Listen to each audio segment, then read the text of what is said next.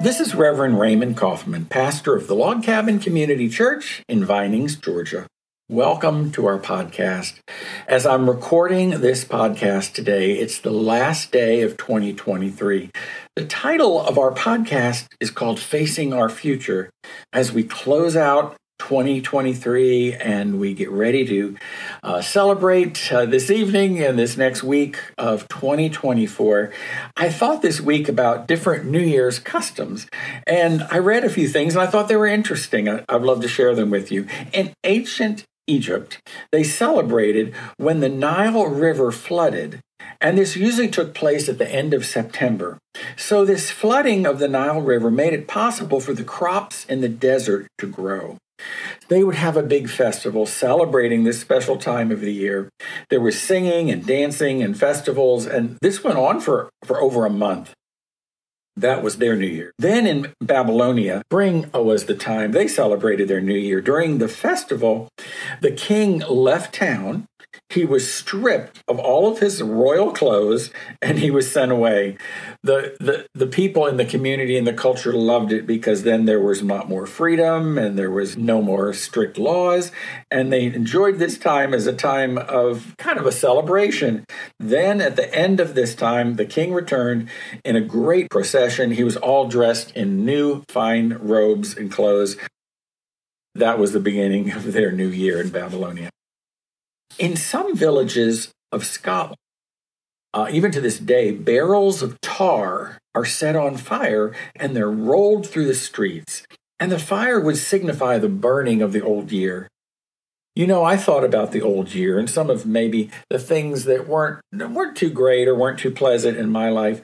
What are some of the things maybe when you look back over the past 12 months, what are some things maybe you'd like to throw into a fire and and forget about? I'm sure we all have those things.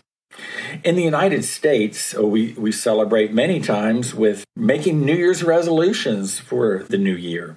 Uh, it might be an evening with family and friends, it might be a celebration of a special meal or dining out. Oftentimes, it's celebrated with champagne and a toast to the new.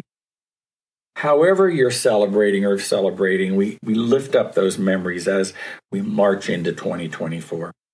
You know, as Christians, we really know that our, our future really is unknown. Uh, we can't see it, we can't predict what our exact future would be like. Uh, we cannot touch it, it's nothing we can hold in our hand. 19th century politician by the name of Benjamin Disraeli said, What we anticipate seldom occurs, and what we least expect generally happens. Has it been that way in your life as well? We can't read the future, but whatever happens, happens. You know, many people live in the past. And when we live in the past, we look at our regrets and we kind of think about those and we think, why did I say that? Why did I do that? Or perhaps when we look at the past, we may think, why did that have to happen to me? When we live in the past with regrets, it, it becomes very negative.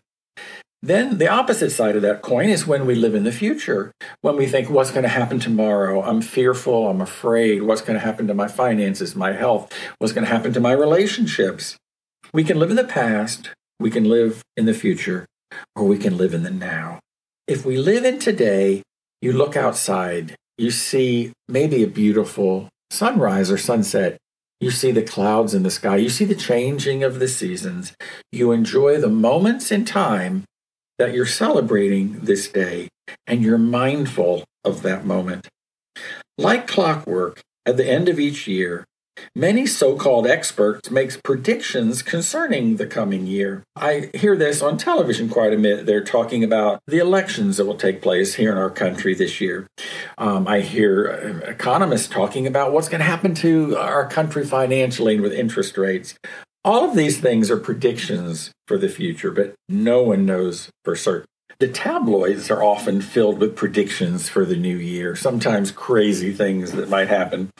But we Christians know that our future is really in God's hands. We read a scripture text in the first few verses of Matthew 16, and Jesus was asked questions by the Pharisees and the Sadducees, who really didn't get along too well, but they joined together in giving Jesus a hard time and really questioning if he really was the Messiah that he said he was. And Jesus replied to a question they asked him about predicting the future. And he answered, answered it this way He said, uh, They could read the sky to predict the weather. However, not reading what was happening in their very midst well enough to know that the Messiah had come. You know, the Pharisees and the Sadducees, they were trying to figure out what was going on with this man named Jesus and was he the real Messiah? He was saying that people like the Pharisees and the Sadducees, they had religion, but they didn't have spirituality in their lives. weren't aware of what was going on around them. You know, when I think about religion, I think about spirituality. I like to think that spirituality is a large umbrella under all of us, where we do things to find meaning and purpose in our lives. For many, attending a place of worship, a Bible study, studying God's word, praying, feeding your, your spiritual life, feeding your soul is a part of what gives you meaning and purpose. But some people may say, wow, I, I feel meaning and purpose when I spend time with my children, with my family, with my grandchildren, my nieces and nephews. Or I feel purpose when I do volunteer work and I feel like I'm helping my community. Or perhaps it might be, oh, when I exercise, I take care of myself, I, I feel like I'm fully alive. Whatever it might be in your life that makes you feel valued and gives meaning and purpose is very important to incorporate into this new year. We all need to face the future with faith and not fear. We can't predict the future, of course, but when we have faith in God, we know that He is walking with us on life's journey. The Christian uh, singer and, and, and, writer who he and his wife Bill and Gloria Gaither, uh, they're in their 80s now, but they've wrote written over 700 very famous songs. And one of the songs they wrote, words go like this We may not know what the future holds, but we know who holds my hand. We can't predict our future. We don't know what the future holds, but we know who's holding on to our hand as we march forward. When I was a teenager, I was watching uh, Billy Graham Crusade on the television, and I heard a woman give her testimony. Her name was Corrie ten Boom. She was from uh, Amsterdam in the Netherlands, and she and her family had hidden Jews during the war. Eventually, they were uh, they were taken to they were arrested and taken to prison and then to concentration camp, where her parents sadly died and her sister Betsy passed away just days before Corrie was released. And she wrote a book called The Hiding Place, and it was just a really inspiring book to read about how God took her through that difficult period of her life, how she had to learn forgiveness, and then she was able to tell her story to people around the world. But she gave this quote concerning the future, and I like it. It goes like this Never be afraid to trust an unknown future to a known God. So we do place our faith and trust in knowing God's will for our future. From Scripture, we hear Jesus saying these words I am the Good Shepherd, I am the resurrection. I don't know what Christ is to you right now, and but I don't know what you need in 2024. Maybe you're like me and we need more i need more light in my life. When i see places where there's darkness i want to celebrate light. I think about jesus being the good shepherd and, caring for his sheep. When we think about the promises of god we share these words. And i thought about this week god has never promised to solve all of our problems. And i had to take a hard stop and really think about that because i always go to god with my problems but he didn't promise to solve our problems, nor has He promised to answer all of our questions. He has promised to go with us. You know, sometimes we have questions in life why did this happen? And it's not always black and white, but we know that He is walking with us on life's journey and He has promised to go with us. The future is bright.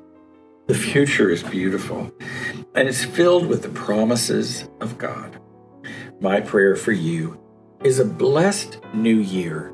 That 2024 may be a year of growth and discovery, of peace and of harmony and of love in your life. So I wish you, I wish your loved ones a happy new year. God bless you, and thank you for listening.